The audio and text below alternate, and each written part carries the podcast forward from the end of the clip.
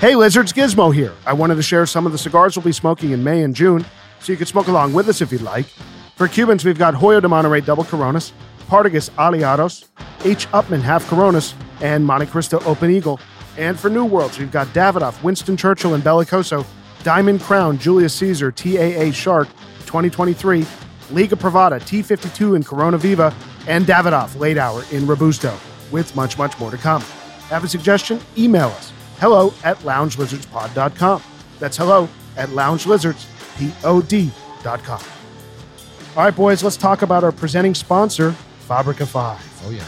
It's a handcrafted and artisan story with the strong foundation of Rob Isla from Friends of El Habano and Bon Roberts fame with Hamlet Paredes, master blender and Cuban cigar legend. Love you, Rob. They're already fantastically priced, but exclusive to Lizard listeners, they can get 10% off Cananazo 5 packs and 25 count bundles starting right now.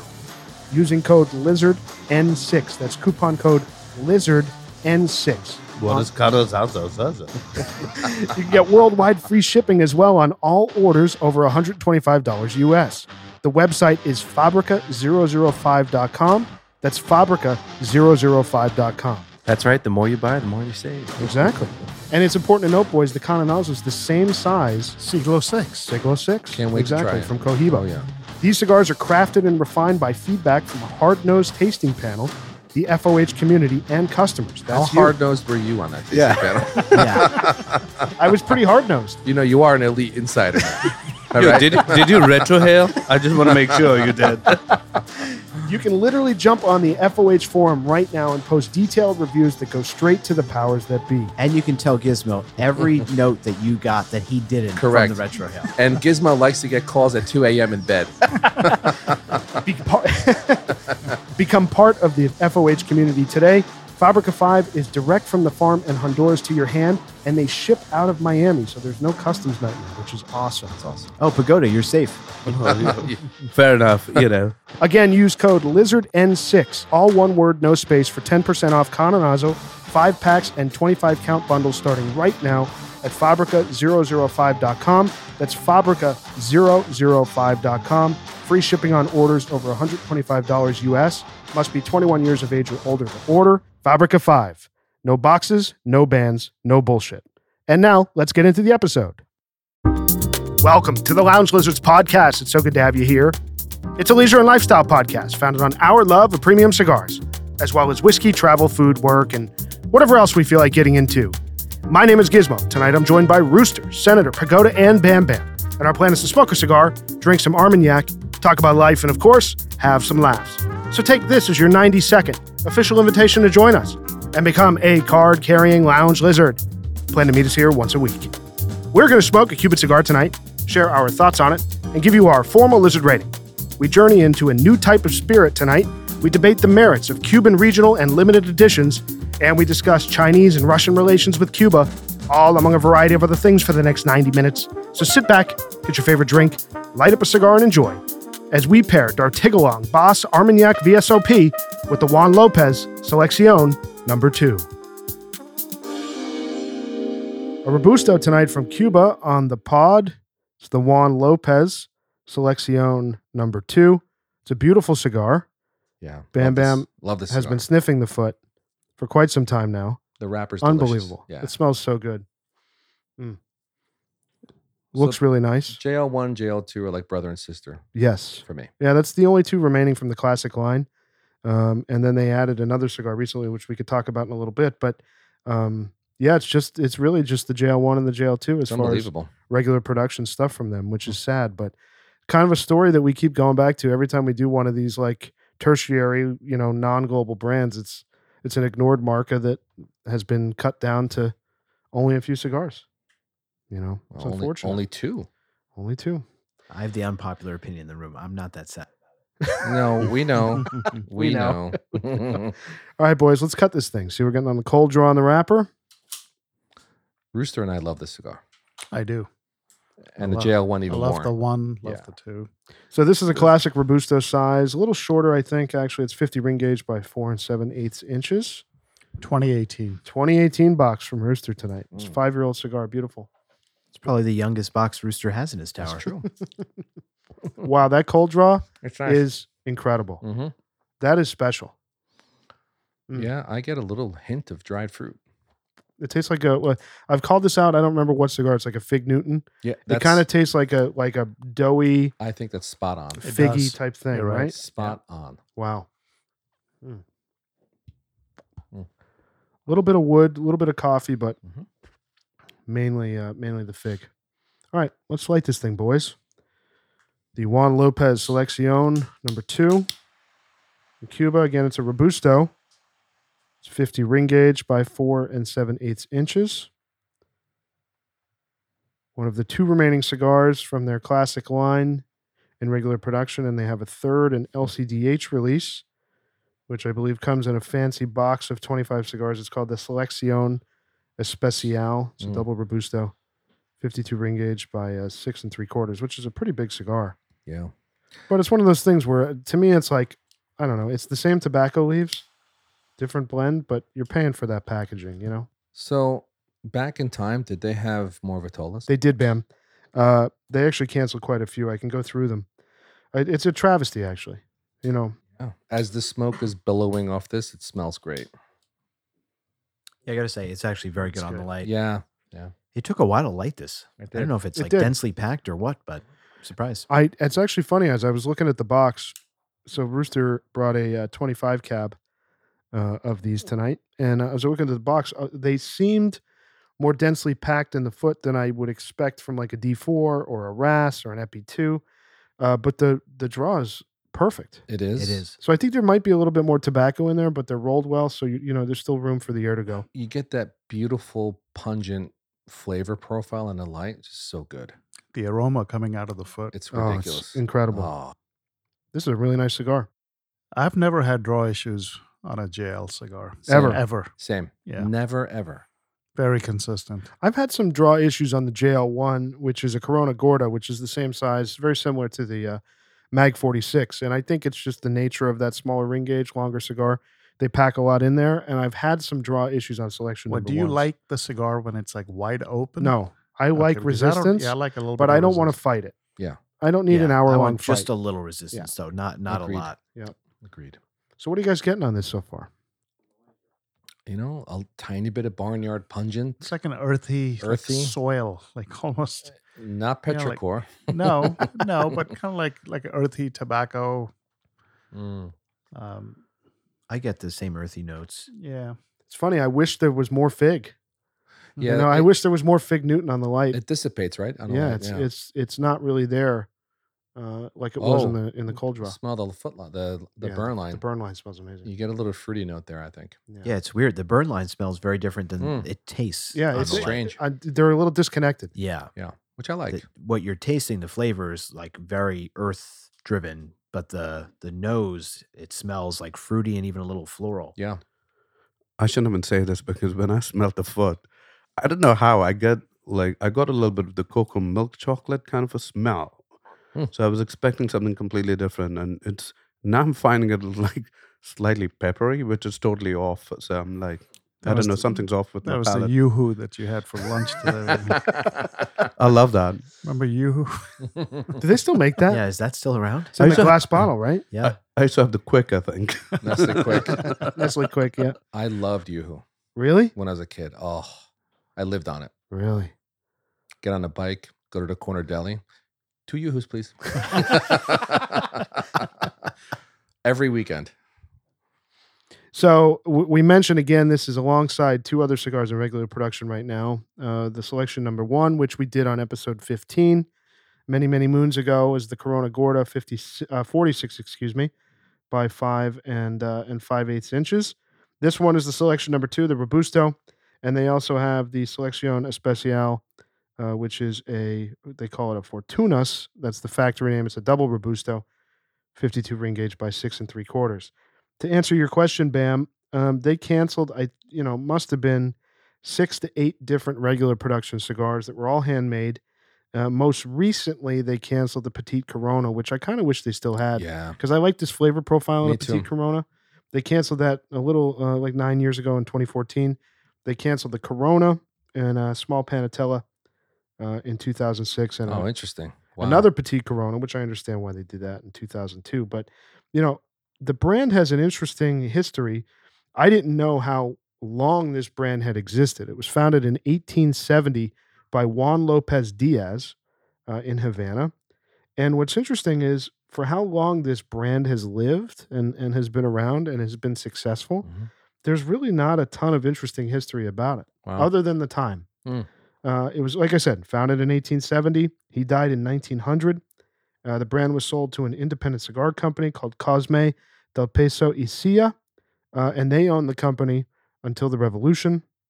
Obviously, we know what happened then, but it was one of the top selling brands until the 1980s How interesting. specifically the late 1980s. Uh, I think that's probably when Cohiba, Partagas, some of the other brands really took hold. Yep. And and this this brand was kind of pushed down.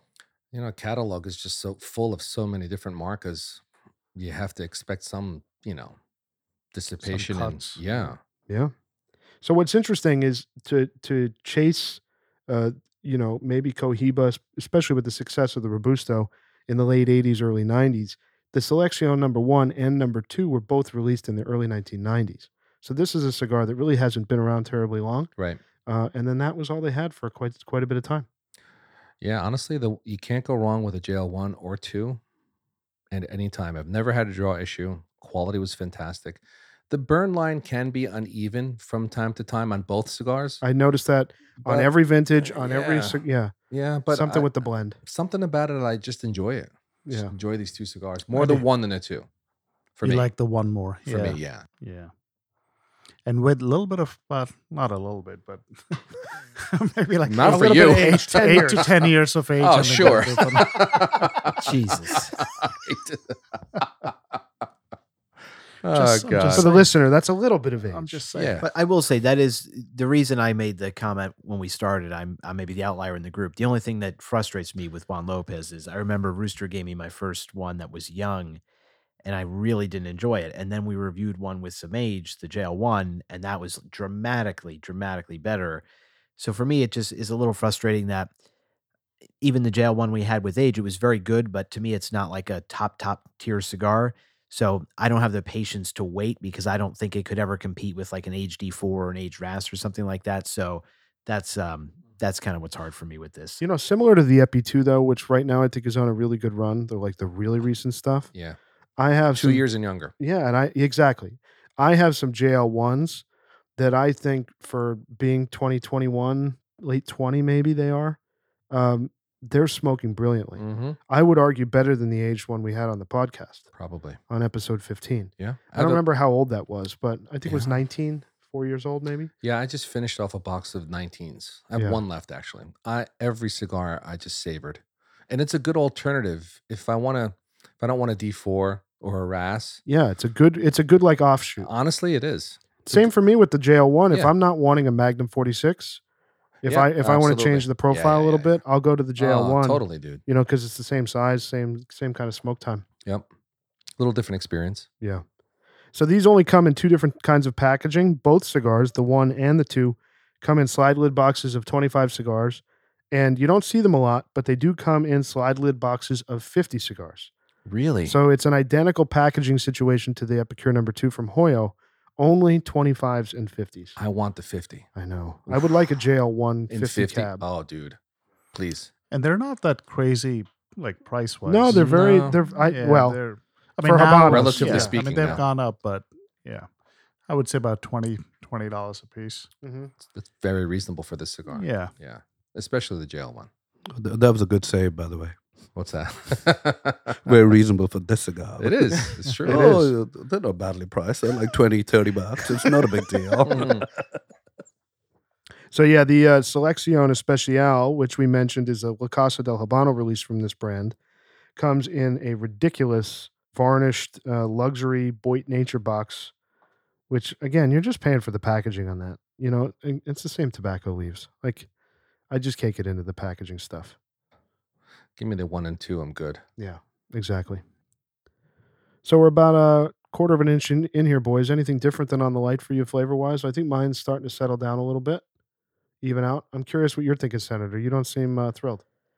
Um, no, I'm not. I'm not unhappy with the smoke. It, the the thing I don't love about the flavor profile is um, how woody and earthy it is. Mhm. It's a little more dominant than I would like it to be. So I've just been sipping what we're pairing with this, eh, which has some sweeter notes. That's helping That's kind of true. balance this better for my palate. Very true. I, I don't disagree with that. Yeah, I mean it, it is it is an earthy smoke. It is woody. It's Yeah. earthy. Where I feel like the JL one is a bit fruitier, um, a bit salty too, different than this guy. So you, the woody flavors is like that's classic Juan Lopez flavor profile. That's certainly what they're going for, and I think that the people that chase these, which doesn't seem like there's many, I think it's more of a connoisseur type stick. You know, I, I, wood is I s- definitely in yeah. the, I mean, I the smoke profile. between the one and the two at least like one of these like a week or Really? every oh, Wow. maybe like every I- other week. Yeah. Like I Yeah. was reaching for a JL one once every two weeks or so, Yeah, consistently. yeah. What would you say this? Would you say this is a mild cigar, medium cigar? Where would you place it? I Uh, think more on the medium side. I think. yeah, not. I agree with mild. that. Firmly medium, right? I think medium. I don't know, but firmly, I think mild to medium. Of Mm. w- yeah, I'm kind of Yeah. in between mild and medium. It's, I don't think there's much. You know, there's not a lot of oomph there. I think this would be fine in the morning. You know, with a cup of coffee. The reason I There's- say I would- medium, I just think anything that's like earthy and woody, uh, y- it's hard to be unless it's very lightly delivering those flavor notes. For me, it's hard for that to be mild. Like I that's agree. a pretty robust flavor. Like in the Mhm. morning, I would I would not expect. In the morning, I like something that's a little sweeter, Or a little fruitier. creamier, Mhm. fruitier. uh, Right. yeah, I agree with that. I think this is a very pleasant smoke. I love the JL too. Yeah, I, I think I prefer the JL one, I but do too. we'll see how this develops. I haven't had a lot of these. You know, I just don't reach for a lot of robustos, and when I do, it's always D4 and RAS. That's where I'm going. You know, uh, What? That's very odd. I True. don't reach That's- for that's a lot of a- Robusta. It's like How the most often- popular size. No, We smoke but tons of how them. often do you see me pull out a robusto? It's, it's What not do you- very often. You smoke Ras RAS and D4. and D4. I that's it. have I haven't Uh, seen him with either in a while. he- I will Cor- say that. I- Cohiba Robusto. No, I don't even. I don't even pull those out. No, I haven't You seen just you with had a a ras Coro or a the Mac- other night. Really, I Nonsense. haven't. Yeah. D4. I've been smoking a lot of Lanceros. Uh, I guess. You know, We all smoke a lot of Robustos. Yeah, though, I you feel. inclu- you just No, sent we us do. a Koro you smoked the other night, We like within do. the last week or two. Yeah, I want one of those, damn it. I do. I am dying. You guys I'm just sorry. opened me up Get in for that. line. I'm, Um, I'm dying for one of those. shop is closed. Okay. So, what do you? Uh, what's your favorite size? Lancero for sure.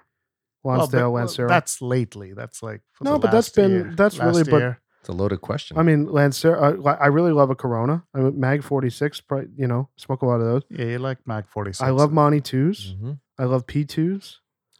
I Yeah. think I think robustos for me. I don't reach for them as much as you guys do. I just don't, especially a Cuban. I I I like robustos. I think it's a great size. I prefer robusto over a pyramid any day. Hmm.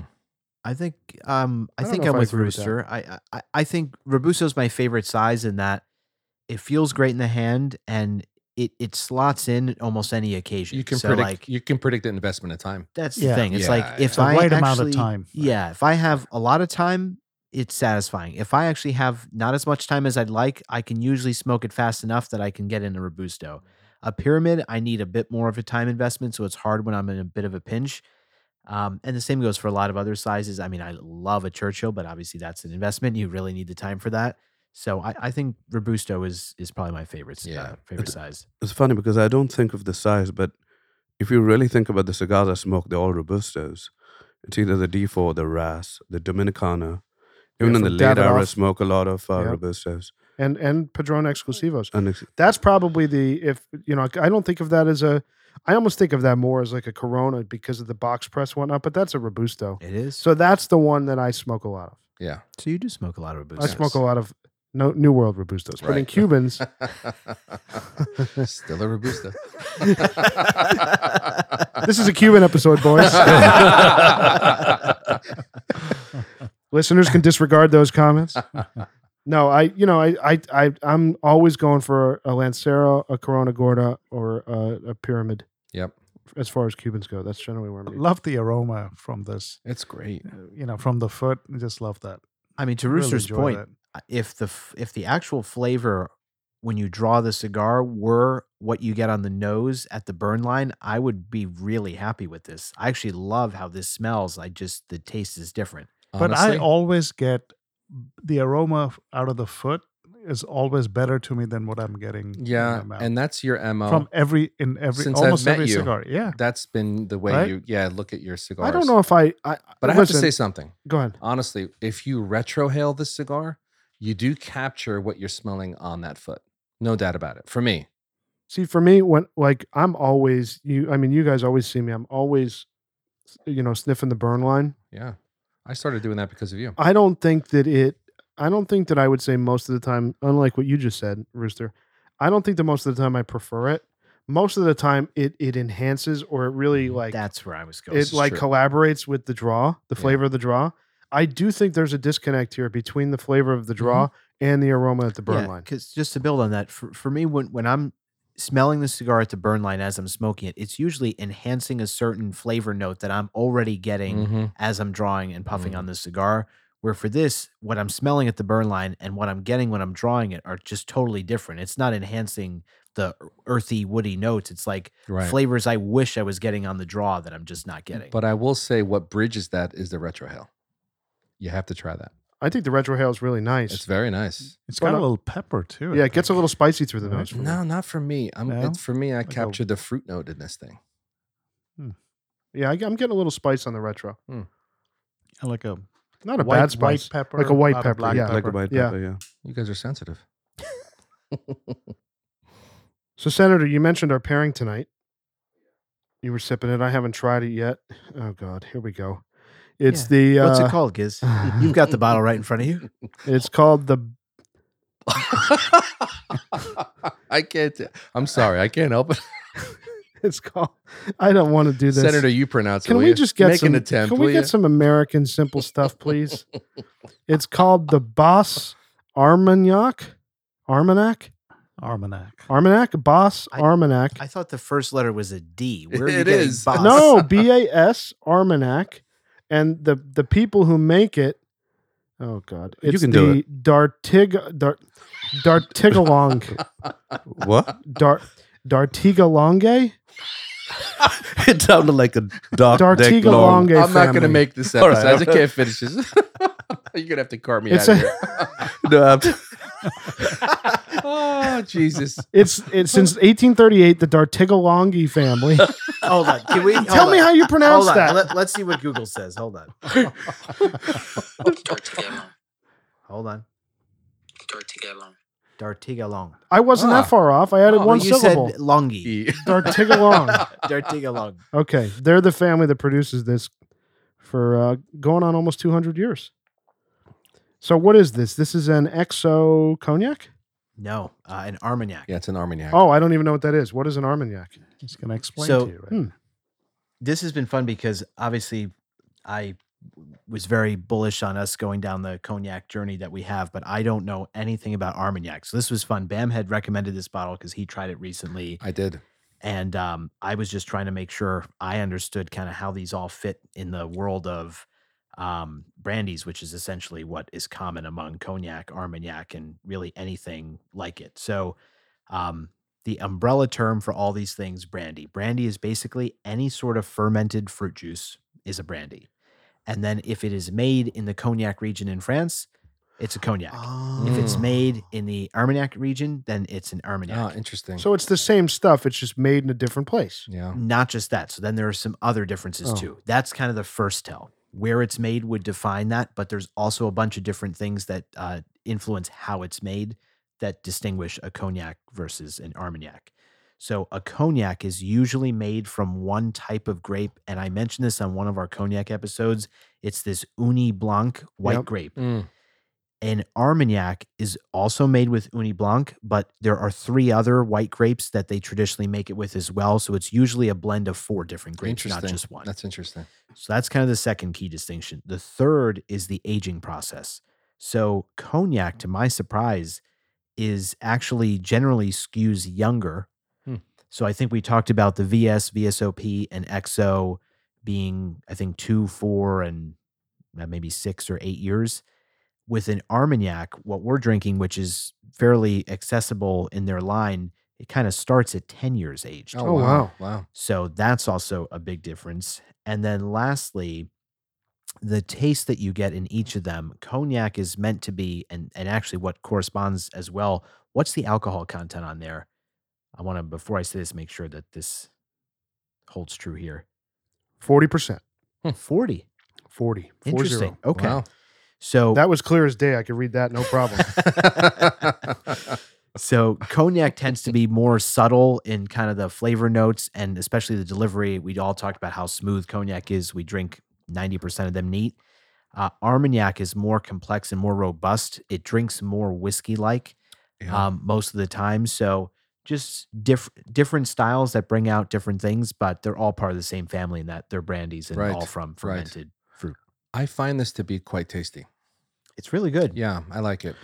I find it interesting, too, based on what you just said, Senator, that it doesn't have a distinct Age. age statement. It says aged more than 10 years in oak cask. Well, that's true of also all cognac. So, like when the VS says theirs is a minimum two, VSOP minimum four, and even Scotch we've talked about. There's kind of this misconception that everything when you buy like Macallan 12, that everything's aged 12 years. It's not. It's minimum 12 years. So that could have also been blended in with a Macallan that was aged 14, 15 years. And are, th- and are they doing that? Because we've talked about this with cigars and specifically Cuban cigars on a recent episode about how they're not changing the blend to try to match, let's say, a vintage to the previous vintage or match a D4 what it should taste like today versus what it tasted like five years ago. Right. They just, the blend is the blend, the tobacco is the tobacco, the vintage is the vintage, like wine. Are they doing what Scotch is doing, like Macallan here? They're trying to make it Consistent. consistent. Mm. That's the thing. They're trying to do Okay. the exact opposite of cigars. They're adjusting the blend slightly to try to keep its consistency. And especially with Armagnac, where it's made from four different types of grapes, I imagine year to year, if the yield is pretty shitty one year for one of those four grapes, Mm-hmm. Mhm. they're probably using more of some of the others and trying to blend it so that it, it reaches kind of the same flavor profile. Right. Now, the only exception is with both cognac and I would say even more so Armagnac, there are vintage bottles that are from a specific year. Uh-huh. Ah, And so that year is going to taste very different from another year and is not meant to be at all consistent or like this XO or something in their kind of standard line. It's an outlier. tho- Those Yeah. vintage and do years. people chase those vintage years like wine? I'm they sure. do. Okay. They do. And that's where it kind of gets fun because when you buy an XO, a VSOP, whatever the case is, you know every single time what that's going to taste like. Yeah. When you start getting into the vintages, you know, you may find three different years that you really love and they taste completely different. Interesting. Yeah. It's a cool journey, honestly. It is. So I'll be honest. I thought that the name of the spirit was Armagnac. Mhm. I didn't. The I didn't type. realize that that's the type Yeah. of spirit, Yeah. and it's the other name, Right. the the one with the D, Don't bother. that is the family name. I didn't. Re- I didn't even know that Armagnac was a spirit. I mean, Mhm. that's like we've been doing this podcast what almost two years now, Yeah. I- and it's like I've never even heard there is an of Arma- Armagnac ever in my life. You can take an Armagnac journey here. There's, There's- there's, It- there's this is other- making a me want lot. to do that. There's, There's a a lot. lot. Yeah. There's even other brandies, oh, absolutely. Calvados. and- Sure. Wow. right? Sure. But uh, on to Bam's point on on Armagnac, when I was in uh, uh, Bottle King, a, a retailer near us, to pick this up, there were a ton of different other Yeah. uh, bottles of Armagnac. had so no we, we idea. truly could. So my dad drank Armagnac a lot. Really? Yeah, and you know, I was at a I was at Lizard Charlie's house in town where I live. His son Lizard Hollis was graduating high school. They're both you know cigar aficionados, and they had a pretty decent party. So I was there. I had two glasses of bourbon. Then they served me this, and it just took me right off of my bourbon trail. Is I that when you made- started texting us? Yeah, I made a right turn, and I followed that Armagnac trail the rest of the night. It's Nice. you made a lot of right turns that night. well, I did. I ended up at Pagoda's house at like 2 a.m. I woke him out of bed. By the way, that's totally true for the listener. it is. I, I also have to hear so uh this young lizard who is Oh, graduating from this high is- school this is Lizard. not- Lizard Hollis. i have to hear you gifted him a sampler of cuban cigars Indeed, I and did. i would love for you to just share with the listener for a high school a high school graduate Listen, what sticks you curated so let me I'm just. gonna pull up the photo so we make sure he doesn't miss anything. I don't. I won't miss a thing. I know it verbatim. I'm good. But I, I respect this young kid. He has from I think from his early ages of like maybe eighth grade freshman year. He wasn't smoking that early, but he was into the artisanal nature of what a cigar is. And I think by sophomore, junior year, he's really getting into cigars and having one or two with his dad, you know, after, you know, doing whatever he's doing. But every conversation I had with him at such a young age, from the point of view of cigar knowledge, is off the charts. Off the charts. So right away, I got to think to myself, this kid knows what he's talking about. He loves the cigar business, loves cigars. I want to give him a nice gift. So what what was in the gift? Hey, what'd you give him, Bam? All right. Now you're gonna say it. All right. I have it right here. I can. I do know it. what it is. Actually, go back to what, what does he usually smoke? Like New World Cubans? What, so he what's loves into? he loves Davidoff's. Um, Not a fan of the Millennium Pyramid. Sorry, can I just uh, Yeah. just quick check again? He's in high school. He's a senior. So he's in 18. High school. He's Effectively- 18 years old, Yeah. and his favorite cigar is Davidoff. That's yeah, he crazy. loves He's Davidoff's. he's he's in for a journey. wow. uh, oh yeah, yeah. So he, he big fan of the Davidoff line. Um, I'm not sure what else he likes, but he does. He had the BBF that I gave him. He said it was incredible. So I respect that because he appreciates a really high quality Cuban. I got to say, and I yeah, because I want to get to what you gave him. Yeah. But I have to say that at 18 years old, it- to have a palate that's appreciating that, because you know, you think Absolutely. about when you're a kid, your palate's really driven towards sweets. Yeah. You know, like that's that's how kids are, right? sure. So to have a palate that can appreciate fine cigars Yeah. at that age, Yeah. I think that's that's pretty pretty advanced. He's planning on starting a cigar club at, at his school where he's going to college. Oh, they're gonna love that. Oh yeah. Oh well. Depends on where he is. That's true. He'll end up being a pariah very quickly, you know. We'll be talking Oh. about Lizard Hollis getting uh, Lizard expelled. no, no, no. so let's go through what he what what what uh, Lizard So, Hollis received. I started off with the Cohiba Exquisito. oh yes, Yeah. I The- actually thought that was a siglo, but That's that, what it I is thought small. too. Yeah. Yeah. And then the Poor Laranaga Petit Corona. Mm-hmm. Mhm. Then from there, it went to, I believe it's a, is it a RAS? Not Nope. a RAS. Hold on. Don't tell me. Oh, that's a BBF. Yep, B- uh, Bellicosos Bol- Finos from Yeah, Bolivar. Bolivar, Bellicosos Finos. Then the Up and Two, the Monty Two, and then I gave him a Fundadores. Trinidad A Fundadores. Fundadores. I did. Wow. I did. Wow. Yeah. Wow. So Bam, I'm going back to high school. Okay. I, I would like one of these samplers. Yeah. I never graduated. I'm still in high school. I never got that. Where's all of ours? Yes. Someday. no, but he will appreciate. So he he's already reported back to me about the BBF. Went through what he captured and what he liked and what he didn't like.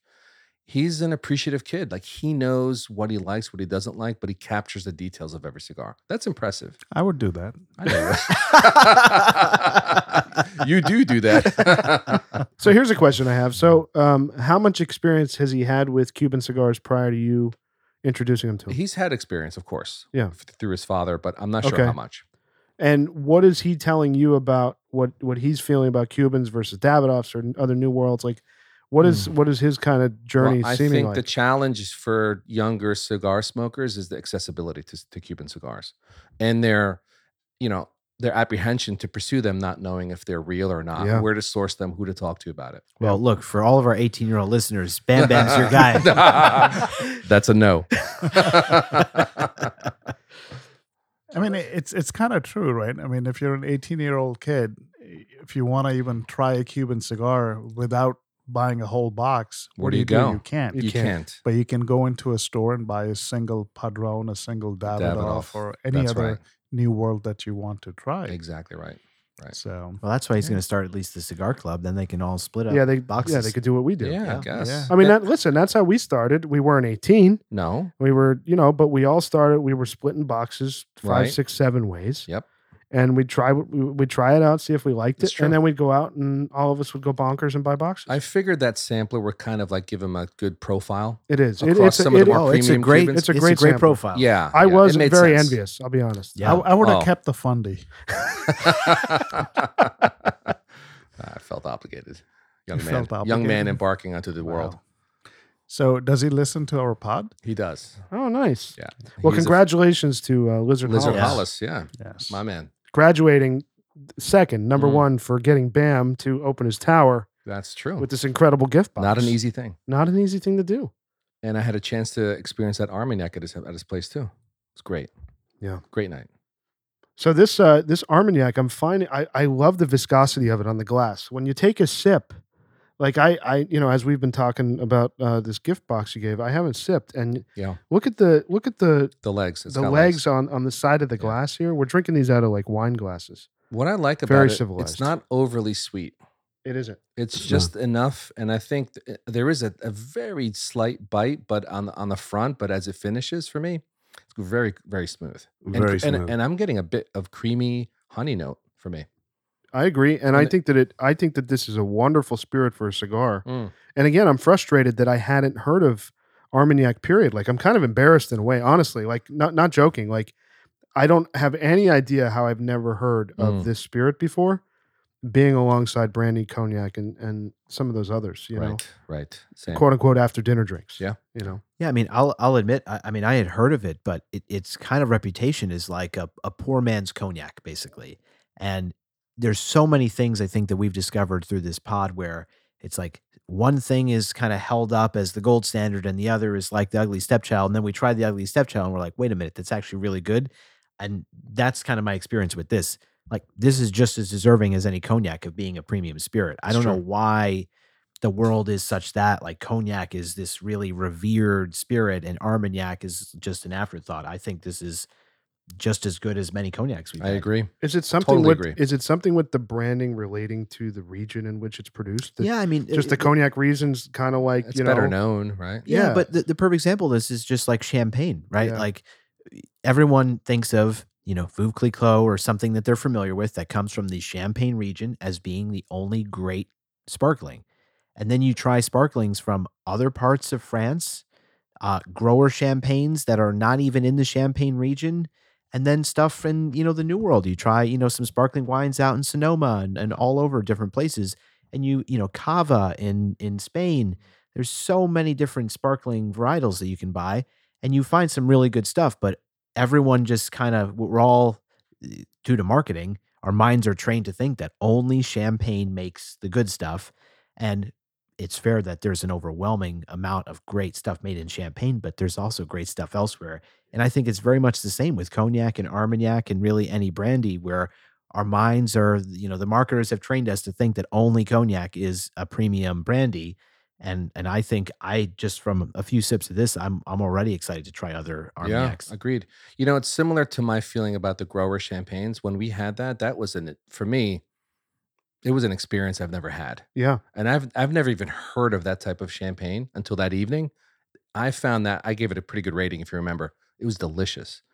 Bi- A bit more bolder, a little bit more body. Fantastic. And that's uh, yeah, I'm actually glad that you said that. A Yeah. little bolder, a little more body, and that's like Armagnac and cognac. It's true. You And just it's said like that earlier. That's the, right. The irony too is like you think about even the process. Like I was stunned to learn that most Armagnacs start at 10 years of age, right? They're not pumping this out in the Mm. same volume, right? Like cognac, the entry level is VS. That's only two years. That floods the market. You can get a zillion bottles of and so much VS. of that is just not Not good. Not great. palatable. Right. No. Yeah. I mean, we found one that cr- uh, cro- croz- uh, Croizet. Croizet Croizet BS was that good, was yeah. actually It very was drinkable, was, good. pretty Yeah. good. But you know, a lot of it is just like something you'd quickly have at a bar and even mix into something because it's not really great on its own.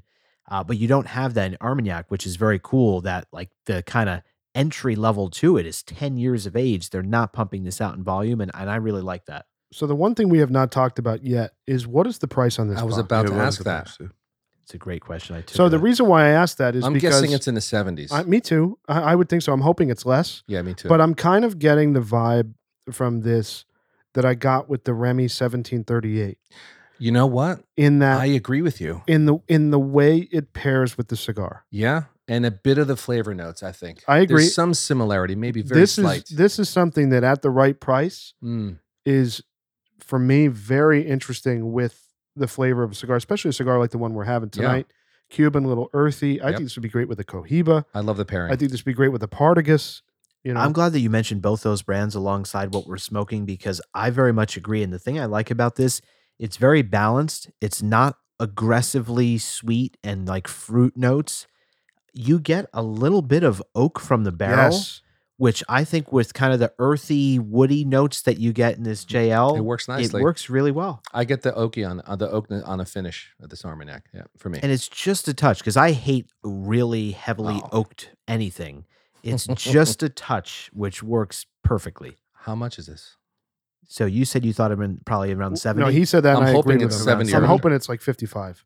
60, Okay. 59.99. Dude, Great. So that's the same, very similar price to uh, That's a great Heinz price. Rare. yeah, yeah, Yeah, a- A yeah. lot of the Yeah. VSOPs that we've been enjoying. Wow. I think that this is something that uh, that I'm certainly going to start. I, I think first off, no doubt, I think we should go down an Armagnac track here on the pod because I think this is a very interesting pairing with cigars. Yeah. And I think that that's something that for me, I, I think when a lot of people talk about cognac, brandy, they're talking about after dinner, after a meal, maybe. Mm-hmm. Our context is with the cigar that we're smoking, right?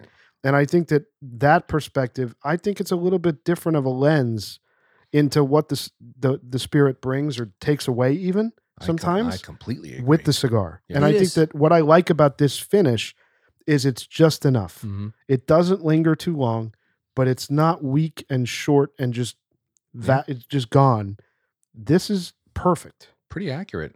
I, mean, I it's agree. fantastic, And, yeah. and the price point, I think, really uh, matters here. And I say that because when you think of cognac, an XO that's got like 10 years plus age, that starts at like 100. The cheapest you'd ever Ugh. find one is 150. But That's like when we out- did Remy XO, Remy XO is 200 a bottle. Yeah. outrageous. Which is a, it's a wonderful spirit. It is. but I mean, how, it how got many like a bottles 10, have how many bottles have each of us purchased after Right. that podcast? And we gave it tens. Right. I haven't purchased one. No. Right. Oh, 'Cause It's, it's not, not- something you would drink every day. Yeah. The That's a interesting- celebration. What's drink. interesting about this bottle too? So if you pull out a bottle of Remy, regardless of where it's the, the class of the bottle, people know it. Not many people know what Armagnac is, That's right. and if you pull out a really good bottle of Armagnac, it's it kind of. I was a little skeptical because I never, I've never really had an Armagnac once, maybe ten years ago. You don't know what that spirit's going to be like, and it's impressive when it performs beautifully in a in a party setting. I think it makes an imprint on a group. I really like that sixty dollar price point, man. oh, it's it's awesome, It's great. I think that's perfect. awesome. Wonderful pairing. Well done, boys. All right, so far so good. Nice find. I Yeah. think we should dive into this a little harder. Agreed. for you know, sure. Now here's the question I have: Is it so? This is an XO at sixty bucks. I wonder what the the lower tiers of Armagnac. well, can we go higher? Flavor- tier, I don't. please? I don't there- no, no. The good Let's thing not go is that down. Let's there- just go up. I don't think- They start out at XO, I believe. Yeah, right? I don't think there's that many that are lower than that. Uh, th- This usually is kind of the base level, and it's because Armagnac is meant to be a bolder spirit. So it's like you know, if you have Remy VSOP, that's it's a little thin. You can drink that in volume. Remy XO is really rich and concentrated, and that is meant to be one part of the portfolio of cognacs where for armagnac they're all meant to be bold so Yeah. they all need kind of a minimum base level of a lot of age to achieve that Interesting. So when Senator was picking this up today, you seemed a little surprised that you had found it because I know Bam had referenced this. Is it something that you can find anywhere, or is this like a shock that you walked into Total Wine today and found it? So Armagnac you can find anywhere, but this particular bottle, when Bam had sent the photo, the first place I looked at was Total Wine, which I'm sure any listener who's in the United States, that's probably the first place that you would look for something. And at least for our local Total Wines, they they didn't have it. So I thought there was no way I was going to find it anywhere near us, and I just happened to stumble into Bottle King, and there it was on the shelf. Wow. How many bottles were on the shelf? Probably like four more I'm after gonna I go. bought I'm, this. I'm gonna try to get one. Yeah, no, you might as I well. am. I am. Get me one. yeah, I will. Seriously. I will. yeah, I I'm will. in. This is really good. It's good. It's unusual, right? It's different. yeah, Yeah. I, i'm and and again i have to again look at it through the lens of of what we do here and this is a perfect spirit to pair with a cigar Yeah. So how is it different than a cognac? i think what what senator said it has that no, no, no. I mean, f- like notes wise, like like it has a touch touch Ah. of that woody thing at the, at the end there's a, just a touch of that i think the viscosity is It's a little really different. interesting Yeah. um and i i think the way that it's playing with the cigar flavor wise on the palate i just i think it's working really well Yeah, and on the notes, the notes are not very different. They're and they, not. they shouldn't be. It's the Mhm. same stuff. I Right. mean, that Uni Blanc grape is present here just with some others that impart some slightly different flavors, but Mm-hmm. the flavor profile is generally very similar. Yeah. It's just the the delivery is a It- little bit different. it is a and- bit bolder, yes. and dare I say, it's just a touch com- more complex. Yeah. Than I'm not sure most of the cognacs that we've had, not all, but most. Um, so I think that's where the distinguishing factors are. I yeah, think. but if I just picked up this glass, I would think it's cognac. I agree. That's Yeah, it's right. true. Right. Yeah. It's true. That's right. It'd Yeah. be virtually indistinguishable if it was black. And, Yeah. and to Senator's point, to get a 10 year age spirit for 60 bucks Dude. that tastes like this. Oh, it's, it's a home run. I mean, how many Oh, yeah. 15 year age scotches have we had that are $20 more than this, that are thin and really kind of undrinkable Yeah. and Yeah. uninteresting. and uninteresting? Yeah. I mean, essentially, it's a cognac just in a different region because in France, that's how they. Yeah. you yeah, know, that's, how why they, do say it. Mm. poor man's cognac. I mean, truly, the same way. If I put a gla- two glasses of champagne or sparkling in front of you, and you tried them and said which one's from the Champagne region and which one's from another region in France, no one outside of a master som would be able to tell the difference. Right. That's when Yeah, we this sit. is That's great. when we sit senator down at that uh, table. I would try to make you guys proud. we'll test his prowess. So, boys, we're about halfway through here on the Juan Lopez Selección number two. What are we thinking? Bro, the retro hail, you've got to constantly retro hail this to capture. I'm still getting a touch of sweetness and fruit on that retro, and it has not gone away. I think the whole delivery is smooth from Yeah, but it's Beginning still, to where it it's- is now. it still has that earthy, woody f- yeah, notes that which I you like. continue to Yeah. get. Yeah. I think uh I think for me, I think the second third has been better than the first third. I Hmm. think it's kind of settled in a little bit. Makes sense. I think the spirit is it's working really well with that, as I've said three to three or four times already. I, I can't get over it. Um, but I'm really enjoying this cigar right now, and I wish I had a few Mhm. that I could I could kind of reach for every once in a while. What I like is after taking a sip of the Armagnac and then taking a draw and retrohaling, that whole flavor experience is really quite nice. Because I'll trade you some of these for the silver jubilees. he has silver jubilees. Don't tell anyone. What the heck? Ro- ro- uh, Rooster's referencing a uh, Bolivar Yeah. uh, regional edition, hmm Hong Kong. Silver Jubilee. Remember Hong Yeah, Kong? I think it was Hong Kong. Yeah. So speaking of regional editions, um, that's the one thing that Juan Lopez is actually kind of used by Habanos, very similar to La Gloria Cubana uh, and some of the other, you know, tertiary brands. They use this marca a lot for regional cigars. I mean, I'm I'm looking at Cuban Cigar website. I, I mean, there must be 20, 25 cigars that have Under JL1? under no, just under Juan Lopez. Oh, wa- oh I'm that- sorry. Under, under Juan Lopez. Yeah, sure. under Juan Lopez. all that- regional cigars. That's just regional cigars. They use this constantly Hmm. as a marker for uh for for regional cigars. And I think, you know, I think that's because it's respected a little bit more than some of the other brands that, you know, that are kind of lower on the portfolio. I have to interrupt you. Yeah. So I like what Senator just did because at the party I put I did put one chip of ice in this Armagnac and it it went down so beautifully. it's a good move. So I just Not a I- bad I move. was very curious. So the, the reason I did this, and, and this is why the price point of, of Armagnac is very fun, because if this were an XO cognac at two hundred a bottle, there's no way I'm putting any ice or water period in it. But at sixty bucks a bottle, I just put a few drops of water, and I just want to see what this is like if it opens up at all, and maybe some new flavor notes come about. But um, Yeah, it's We'll a good see. move. Interesting. I have a question about regionals in general. Yeah. And maybe for the listener, I think this is a decent topic. I wasn't aware that Habanos selects certain marcas to put out regionals.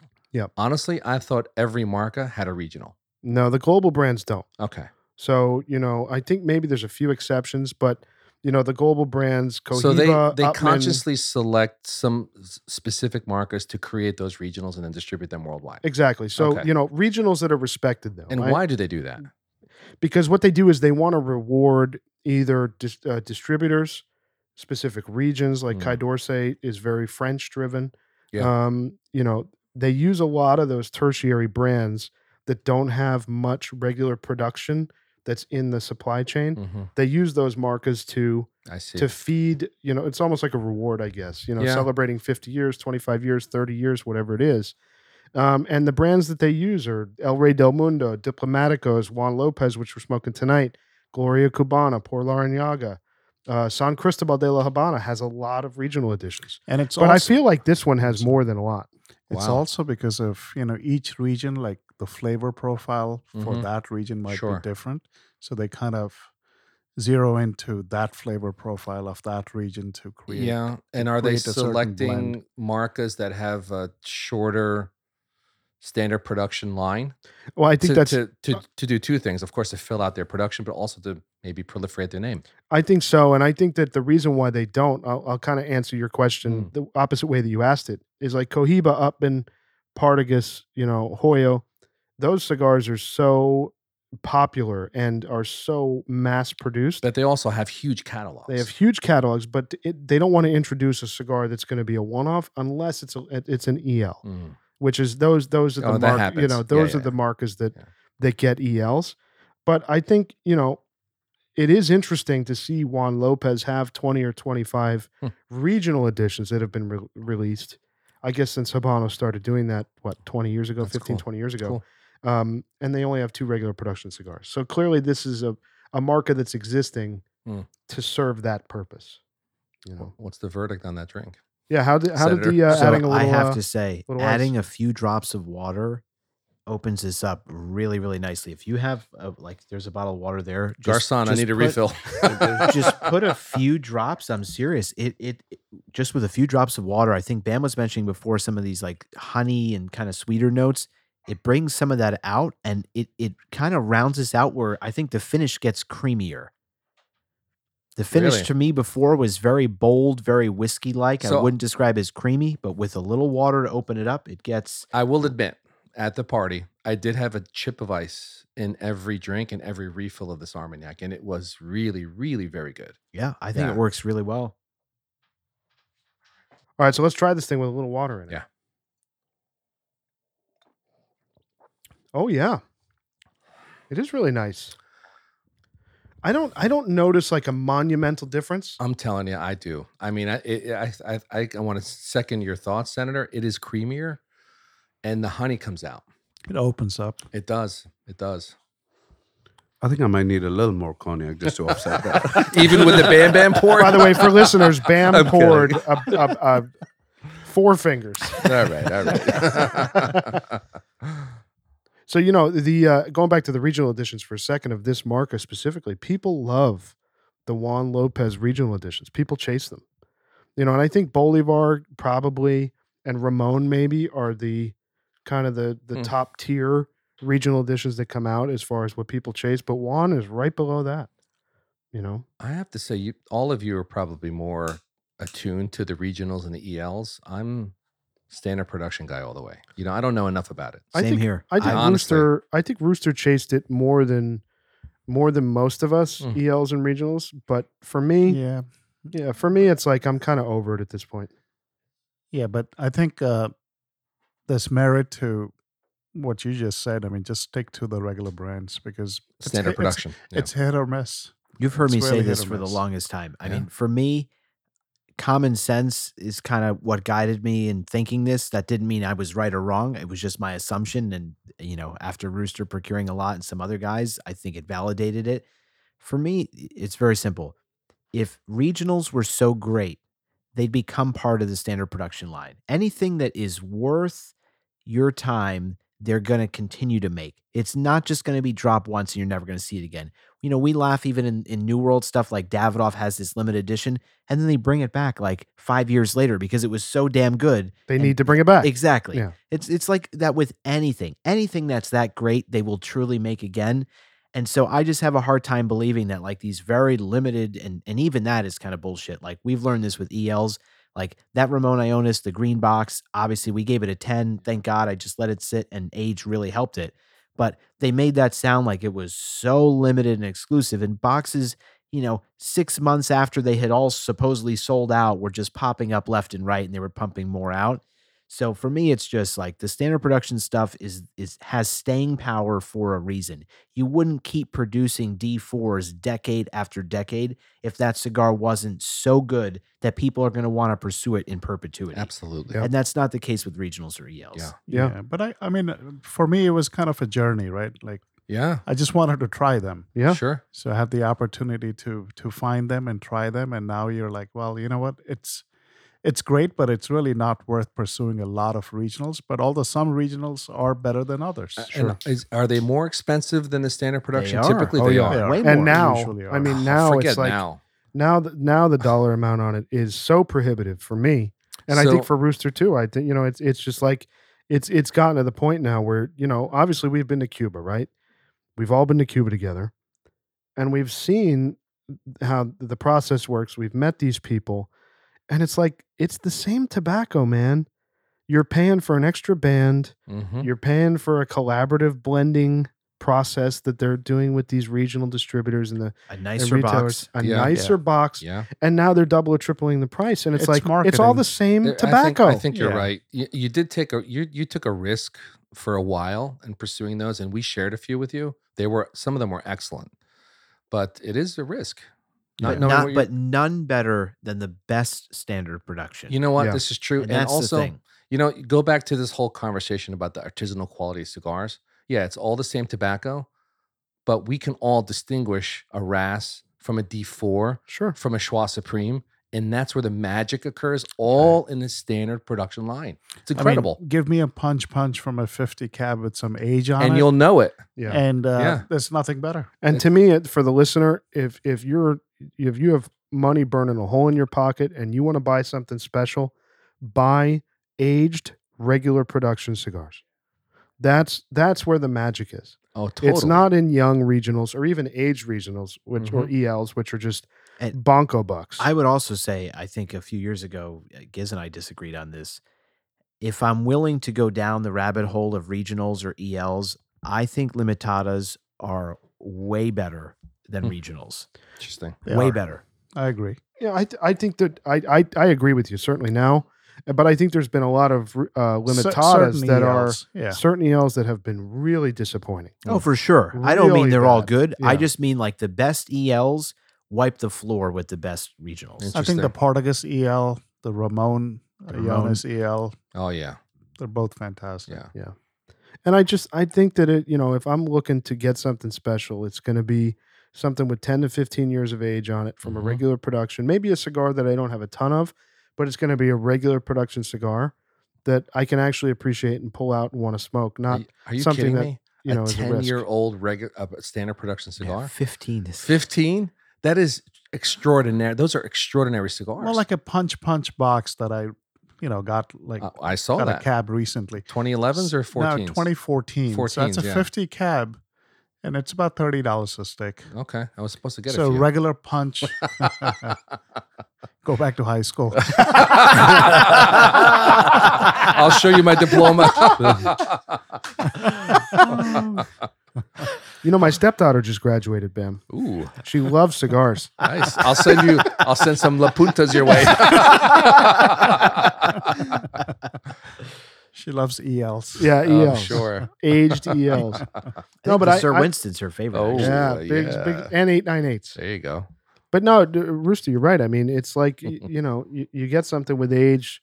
In a qu- you know, you love punch punch, and you love punch punch with age. That's Yeah. that's the way to go. I mean, a regular punch punch is about what, 20 bucks? And it, you know, even if it's only got a year or two of age, they smoke beautifully young. They do. um, in my Yeah, opinion. Yeah. I They love do. that cigar. Yeah. So there's been a lot of rumbling, boys, of uh, foreign interference, let's say, in Cuba, namely uh, Chinese, which obviously we've talked about a lot, specific to cigars, but It's also, also let's- in the news. it's in the news a it's lot. in the news. Yeah, but let's you know we'll go bird's eye, Mhm. Mm-hmm. uh, bigger than cigars. But it seems like China and Russia are really, really moving into Cuba. Well, that's what's funny. It's like, you know, we took this trip to Cuba, and I feel like for so many years, Cuba's kind of been treated as this completely irrelevant country geopolitically.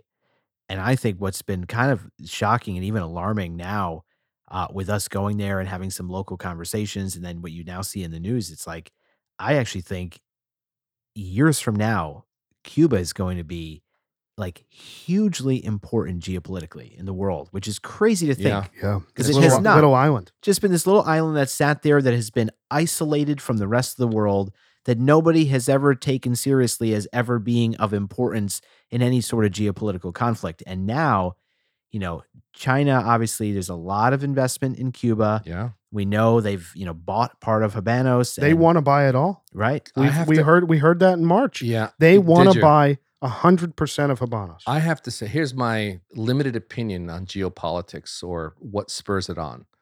Honestly, when China made their three billion, was it three billion into Habanos SA? Three or I- five? I, don't know what the number was. It's a massive multi-billion dollar number. I think that that was an eye-opening occurrence.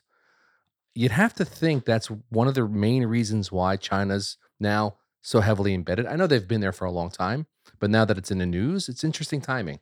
And now that Russia's coming in, Well, the spy base thing It's even the is spy crazy. thing, It's yeah. like so yeah, the funny thing is like there's this and, and this is like the problem with the media, right? It doesn't matter what outlet we're talking about, like the amount of shit that the media gets wrong is just beyond frustrating. All the big American newspapers are reporting that uh, China and Cuba have reached an agreement and China's going to build a spy base. And then you had the American government come out saying they built a spy base back in 2019. That's existed. They already knew about Mhm. that. They're now looking to expand the capabilities of this Wow. basically. And you think of how close Cuba 90 miles, is. baby. 90 miles, right? We all remember Elian Gonzalez floating over from Cuba to Florida. I mean, Yeah. that's how close it is. oh my Yeah. You can literally just be on a piece of driftwood and float to America. That's how close we're talking. avoid about. those sharks. And so it's like you think about that proximity and then China increasing this capability to be able to spy on the US. yeah. I mean, that's scary stuff. And, and I think Russia's feeling left out. They've got a little bit of FOMO, and that's why they're coming back. I think Russia sees opportunity, whether Yeah. they have FOMO This or is not. true too. it's like you you look at you know w- we've obviously had this embargo for decades no matter what you think about the embargo and i won't be political at all in saying this it hasn't worked in the sense that nothing has changed in cuba right Yeah. like the goal was to force some sort of change Mhm. cuba's the same now as it was decades ago Oh yeah, and so then you had obviously Argu- the Obama- arguably worse. arguably worse yeah. and so then you had the Obama administration try to open things up a bit and say, well, if it, it hasn't worked for all these decades, we shouldn't be doing the same thing. That'd be insanity. Let's just try something else. And then you had the Trump administration close everything back off. And what that's done, whether you agree or disagree with it, like what's clear now is because the US is shut off from Cuba yet again, there's a huge opportunity and vacuum for China and Russia to just kind of have carte blanche there and do And what they they're want. they totally are- fucking agree with what he just said. They I are think Oba- desperate. look, Th- I'm not, I'm not going to make a political spa- statement, but what Obama did should have been expanded Right. because what, what would we would still we would be there, would have a bigger footprint, better control, better ties and relationships. What you just said, Senator, is spot on. It's the reason why these other countries are not coming in. Because because don't forget, let let's look at the Cuban side of it. They're clearly so desperate for foreign money. Oh yeah, and they'll They're take the desperate first for comer, it, sure. of course. So if the, they of cour- i- if they could have the United States money, that's what they would want. Every tourist, when when when we are there, and they say, "Where are you from? Where are you from?" You know, you're walking around the Parque Central over by the Floridita. Every person that's outside there is saying, "Are you American? Are you American? Oh yeah, we're American.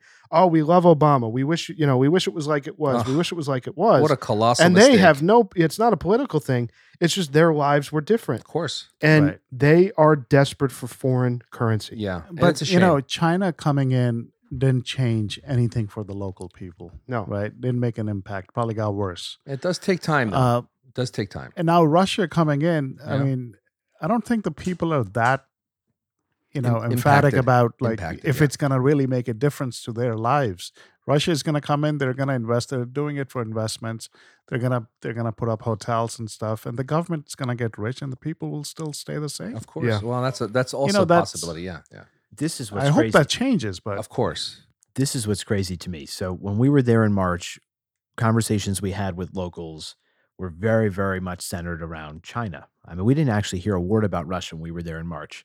And obviously, we've kept in touch with a lot of the folks that we've met there, and only more recently from some of these conversations that we still continue to have with friends that we have there. There's all of a sudden this Russian investment is like rampant all of a sudden in Cuba. And I couldn't believe, but now it's even being publicly reported this is like way more robust than I thought. I thought like, okay, maybe hotels, they're buying up a few things. I- It's crazy. Like the Cuban government has basically formally agreed to let Russia do just about anything they want there. So here's some of the things that have been agreed to, and this is directly from the Russia's presidential commissioner speaking on behalf of Putin and the Cuban government saying what they've agreed to. So first, uh, they are allowing Russians to lease land for 30 years in Cuba, Wow. which has not been done in God knows how long. You cannot lease. The government basically owns everything in Cuba. They're letting Russians come in and lease land to make any investment, a hotel, whatever it may be, for 30 years without any problem. They're allowing duty free importation of agricultural machinery. They're allowing the right to repatriate profits in foreign currency, which the Cuban government currently restricts for anybody else. Everything you, you can't make money in Cuba and then you know Oh take my it back in God, your that's a local huge- currency. that- that's not a thing. That alone is a massive move. And then the other crazy thing, uh, the Cuban government has also greenlighted Russian banks to open subsidiaries to finance Wow. Russia businesses on the island. Unbelievable. There'll be Russian banks in Cuba. wow, wow, wow. So now, Can't wait for Russian tobacco. Oh yeah. We're Here's gonna have my- the, it's going to be the, called the Putin blend. here's my question now. If you're the United States, it's like you, how do you uh, how do you undo this? I know. Right? You can't. Forget the political nature. Let's again, we've all said it. We're not a political show. Let's take that out of it. United States, period. How do you undo this happening 90 miles from the coast without either matching or beating it's awful. this intense investment and and agreement to fund Cuba? Yeah. The other thing I How forgot do you to do it? mention quickly before answering the the difficult question you just posed. Uh, so Russia's airline Aeroflot, they formally resume regular flights to Cuba as of July 1st. Wow. Wow. So that will bring in enormous tourist money from Russia. which they had, uh, you know, there were a Yeah. lot of Russian tourism. You know, there That's- was a lot of Eastern European tourism But there. they'd have to fly in unusual routes to get there. I think it was direct, but I think that was pre-COVID. Is that right? And then the war, obviously, with Oh, okay, yeah, Ukraine, yeah. that changed a Uh, lot But too. ha- but having Russia come in, that would probably keep the U.S. out even more. That's the problem. Yeah. The Rooster's exactly right. yeah. I mean the the the tensions with China, right? They're they're economic ones. They're not uh, anything more than that at this Mhm. point. And even all the Chinese investment and even this base that's existed since 2019, it- nothing's posed like a, a direct or serious threat. But the problem with now formally making all of these concessions to Russian investment there, I mean, Russia's in a war with Ukraine that the United States obviously has very firmly supported Ukraine and its sovereignty. Uh, How do you possibly navigate this now? Mm-hmm. I mean, we- th- there's no universe in which the United States can no. meaningfully do anything Mm-hmm. It's a there. complete undermining of what the US would have hoped. and I think, I mean, it's it's really like, you know, Russia and China have put the United States in a really, really Yeah. interesting position with with regard to Cuba, an an, an island which, in the fifties, the United States loved. Sure they did. you know, Of course they obviously did. before everything happened. Yeah. And now, what going on 60 years later, it's like it seems totally lost. You know, from the point of view, like I'm, you know, a lot of what I do from the point of view of everyday work, f- real estate and investment and development, that is a massive loss of opportunity just from that perspective. Put put aside the, pe- the geopolitical issues, which I'm not clearly as versed as some of you are, because of it being so close to the United States, how the relationship hasn't been fixed over so long, it's it's just absurd. It's it's it's awful. The and the piece of it that bums me out, and and this is a, I guess a uh, an assumption, but I feel like the Chinese and the Russians are not as interested in, in the humanitarian piece Wow. of it Thank you. than I think most Mhm. Americans would be. Yeah, like let's let's be real.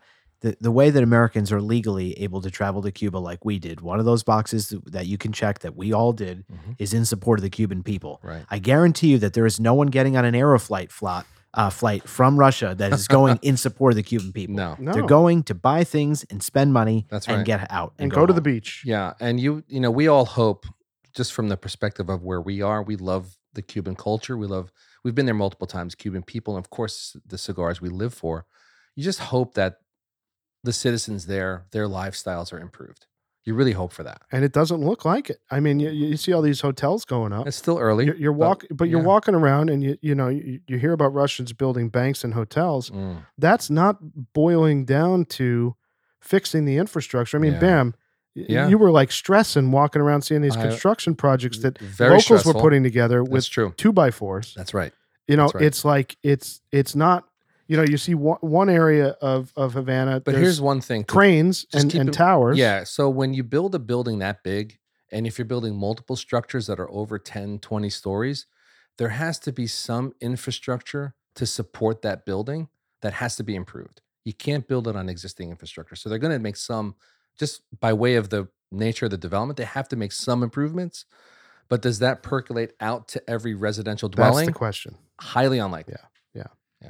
the whole thing's just wild to me because I, I think for the longest time people always ask the question do you think at some point the embargo will be lifted and my opinion has been uh, of- at some point sure it's got to be right cuba needs the investment they need the help that country eh, uh, cannot sustain in the way it is right now in perpetuity and it would make a whole lot of sense given how close they are to us and how we would want to obviously protect against any sort of geopolitical threat that eventually we'd find some way to open certain things up and improve the lives of Cubans there and also enhance our national security here.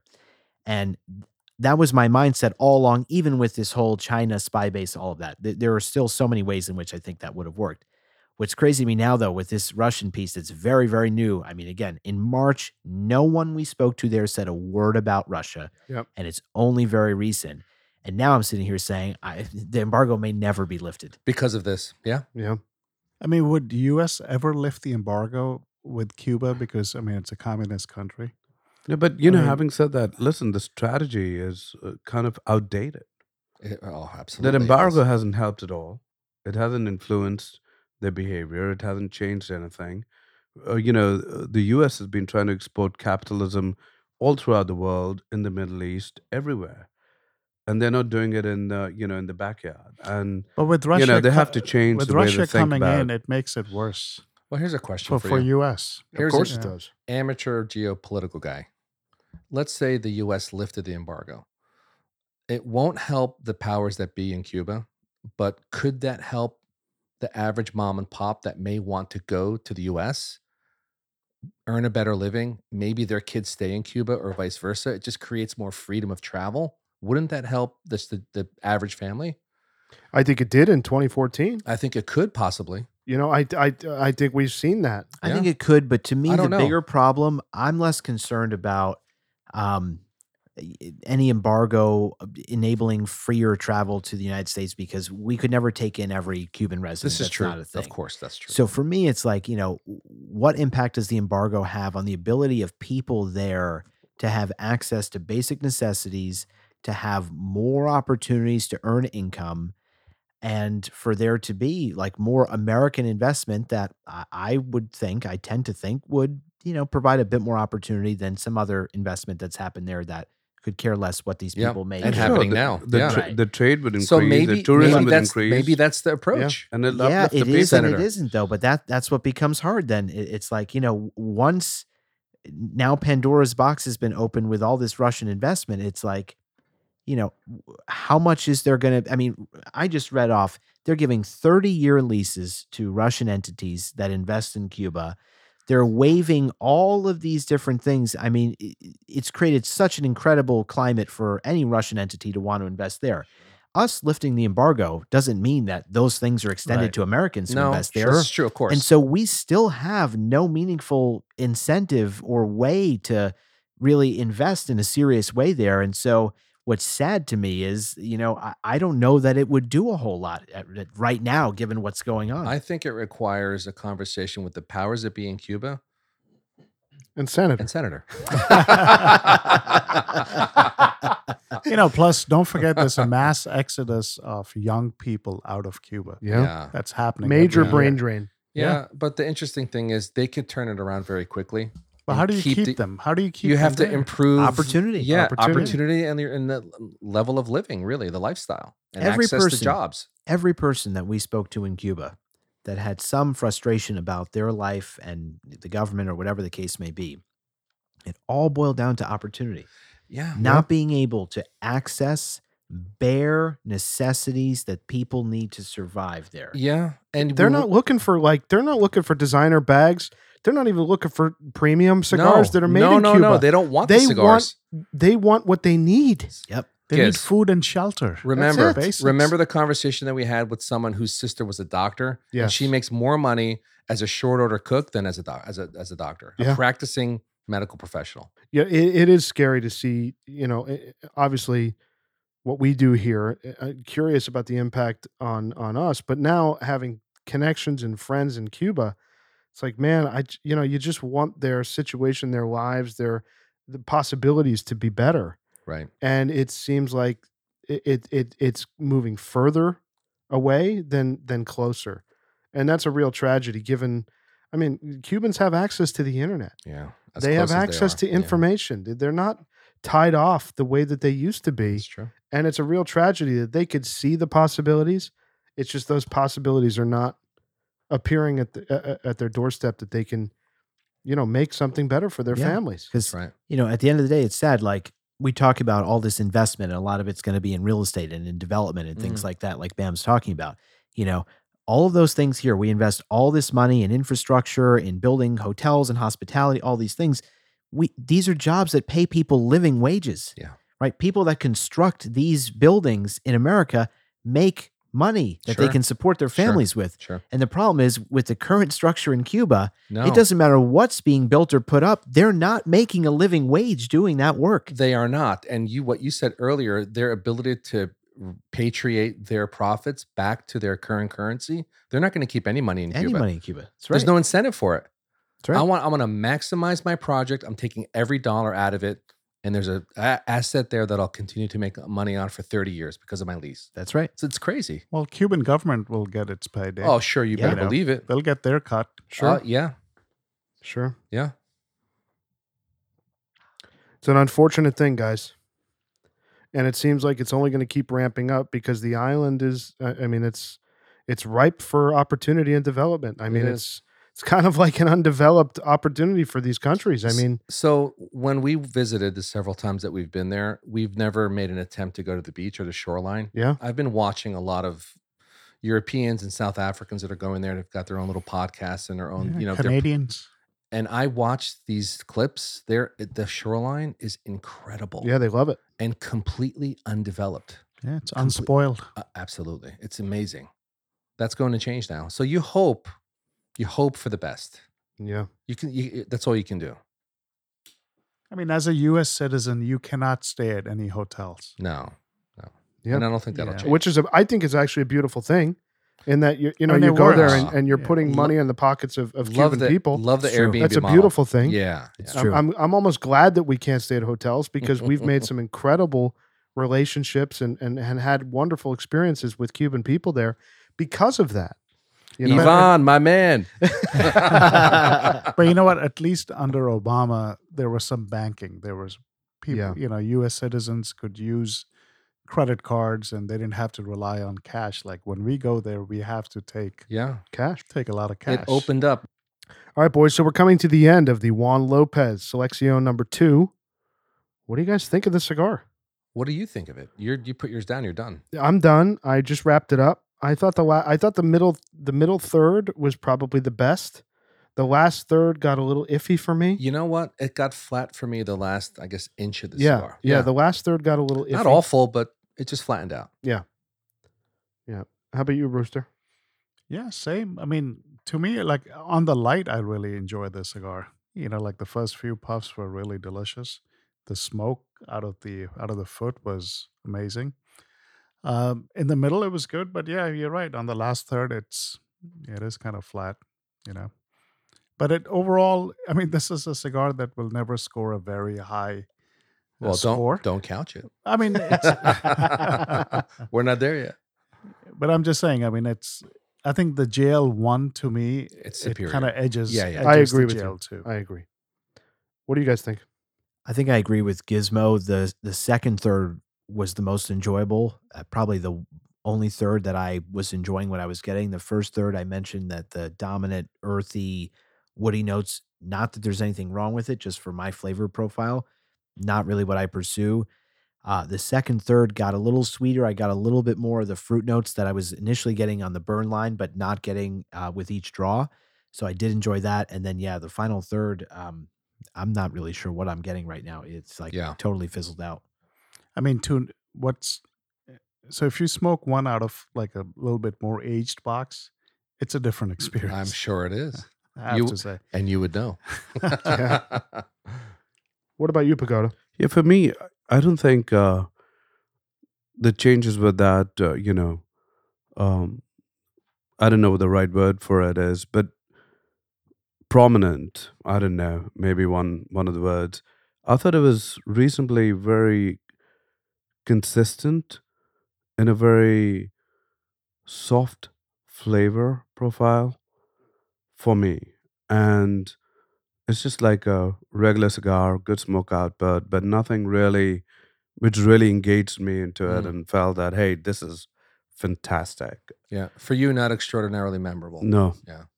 It's fine. Well, that and I I, I actually Yeah. very much agree with what Pagoda's saying. I Me mean, that- too. that's part of my challenge. Like, I found myself really sipping a lot of this Armagnac, hoping that, it, like, that was helping this cigar all the way. I through. totally agree. like is true. without it. I'll It's be true. honest. If I had nothing, no spirit paired with this, I would have a hard time with this cigar. So I started the cigar just drinking my seltzer, like I always do, Yes, we know. and the the Armagnac helped. a lot. It helped quite a bit.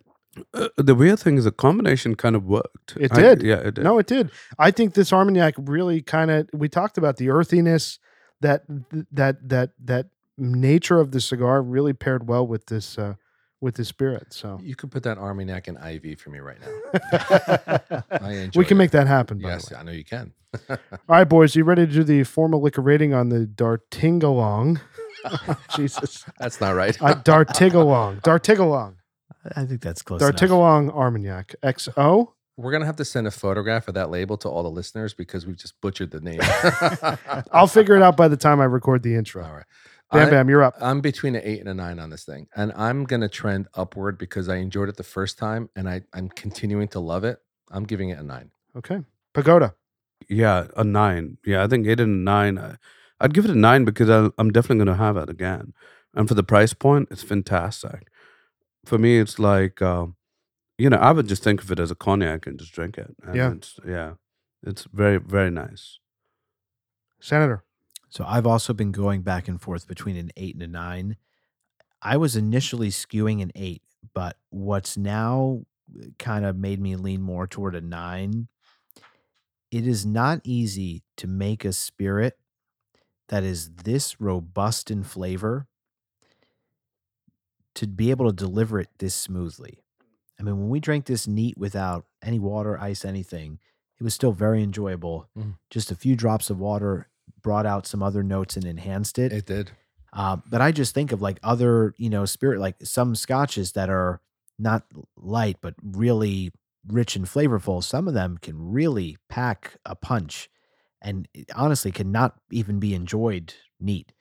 Um, the same is certainly true with many bourbons. And so I just give them a lot of credit for being able to deliver this robust um, an amount of flavor in a really balanced way. It's not too sweet, it's not too oaky. Um, so for and then the last thing I have to factor in, I mean, sixty dollars Aw, for a dude. spirit that's aged ten The years, and price is delivers off this. the charts. uh, It's it's a nine. So I'm also at a nine. I was definitely, I, I've been at a nine the whole way. The whole way I've been at a nine. Yeah. I, I, I wasn't wavering at all. Mm. And once I heard the price point, it like solidified it for me. Nice. Like, I, I think this is an excellent spirit.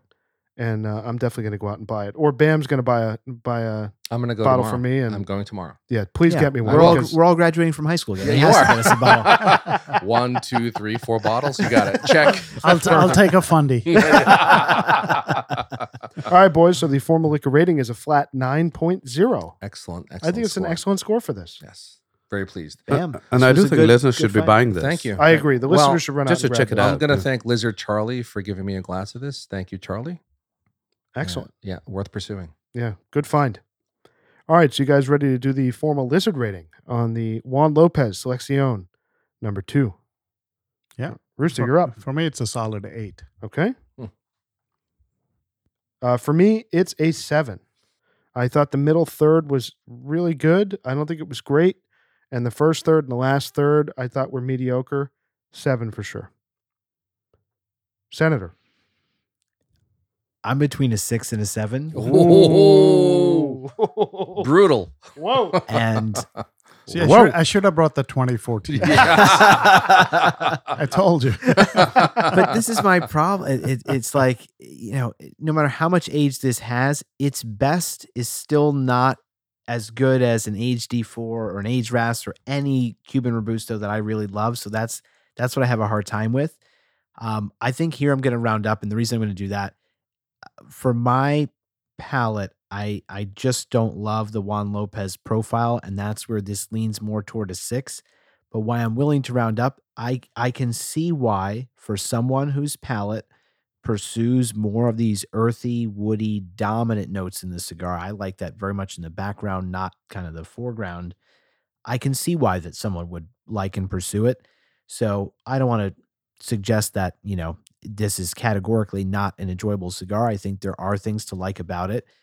Um, I will say it actually, at least construction wise, performed very well. I was a little nervous early on. Bam mentioned some of the burn issues that these can have. Yeah. But it kind of settled in and burned very evenly. Nice, beautiful, uh, lighter ash than than most Cubans. Um, and the second third was enjoyable. It was just the the first and and certainly the final third that were were not that great. So for me, it's a it's a seven. If I and, and this also I've now definitely convinced myself rounding up was a good move here. If someone gave this to me and I had nothing else to smoke, could I have this and have a decent experience? yeah, sure. totally, totally I wouldn't fine. be Yeah, upset. It yeah. wouldn't be a bad experience. And, Absolutely. and that's a six. I, I probably wouldn't be so thrilled. So, you know, in a pinch, if I didn't have something else, sure, I'd smoke another. Would I pursue this though? Definitely not. Pagoda. So I'm at a seven, and uh, the reason is that I could definitely smoke it if someone handed it to me. It's not something I'd pursue, but it's a recommend because it is reasonably pleasant and it's a very easy smoke. And you know, pairing with with the Armagnac, it just worked well, and uh, it was a very pleasant evening today. So I'll leave it at a seven. Nice. Okay. Bam. So I gave the Juan Lopez number one a nine. That is for me an excellent cigar. It's in my regular rotation. The JL2, which we had tonight's always been for me. I've liked it. It's always been a step or two down. So I am going to go with a seven, but it's a, for me a respectable. I think seven's a respectable score for this particular cigar. Seven for me. Okay. Formal lizard rating on the Juan Lopez Selección number two is a 7.2. You know, and the and the JL1 got a seven seven. 7 7. Look at you, Yeah, Bam. well, it's a it's fair. I think the JL1 I should think have Bam been. went back into the I- archive. I did earlier today. He, he, he remembers when he wants to. he does. you mean I open up the internet once in a while? I That's think, exactly what it scored, Bam, Honestly, was a 7 the, the 7. JL one should have been an eight and over, in my opinion. I gave that a nine. I, that's for me a fantastic Cuban. It really is. I yeah. think But like I said, I mean, Juan Lopez needs age. Mm. they do. So, yeah, you know, that's I true. mean, you, you smoke a box that's a little bit older, and it will be a, like a higher rate, I agree. if So not a nine. I'm looking at Exactly. I'm looking at other robustos. It's definitely from for a Cuban robusto, it's definitely on the lower end Yeah, it's versus strange. a lot of the others. But I Um, think that's also happen. It happens to be the fact that these don't come up on the market very often. They don't. One, And I- the JL one or two, you don't see them. and I think the that's not flavor why. profile. I, think the flavor they're just not profile. accessible. I think the flavor profile is also has an accessibility issue where Yeah, it's, a very different. specific smoker. It's a polarizing flavor profile. You know, the- Exactly. I really So believe that. he's right. You know, Senator's right. The woodiness and the earth notes, you don't. That's not a usual. Those aren't usual notes that you get in a Cuban, right? So it's a the little J- different. But the JL1 has fruit and floral It- notes. oh, big time. Yeah, big time. more And so than the JL2. That's more quintessential Cuban. Yeah. All right, boys, a great night. So on the Dartigalong, I got to figure out how to say that, man. Armagnac. It makes me laugh every fucking time. Look, Gizmo. Once you once you master Spanish, you need to work on that. By the Then way, French dude, is I nuts am- for you. I am so deep into Spanish right now. on Oh, yeah? Babel. It's awesome. What, what you got? Oh, I I'm like, don't test me now. I'm like 38 lessons in. in a Really? week. Really? Oh, yeah, Por I'm- I'm, favor. I'm Really? killing All right, it. so Yeah. how about how about you say in Spanish? I really liked this cigar. Oh boy. Me gusta la tabaco. Wow. Oh my lord! Look at you. Huh? Mucho. Wow. Huh? Me gusta So- esta. I think maybe next time we talk about Babel. Uh, I think he's prepping for his next Cuban trip, is what he's doing. Exactly. My man. All right, so a 9.0 on the Dartigo Long Armagnac XO and a 7.2 for the Juan Lopez Selección number 2 Robusto tonight. An excellent night, boys. sure. And just one last comment. I I don't think Spanish is going to be help. It's going to be Chinese or Russian. That's true. I should probably switch my uh, my And preferences. Next next trip, we're going to be paying in rubles for That's everything. true. I hope not. All right, boys, a great night. We'll see y'all next week. Hope you enjoyed this episode. Thanks for joining us. You can find our merch store and ratings archive at our brand new website, loungelizardspod.com. That's loungelizardspod.com.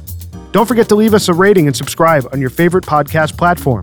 If you have any comments, questions, if you want to reach out, say hello, tell us what you're smoking, email us hello at loungelizardspod.com. You can also find us on Instagram at loungelizardspod. We really appreciate your time, and we'll uh, we'll see you next week.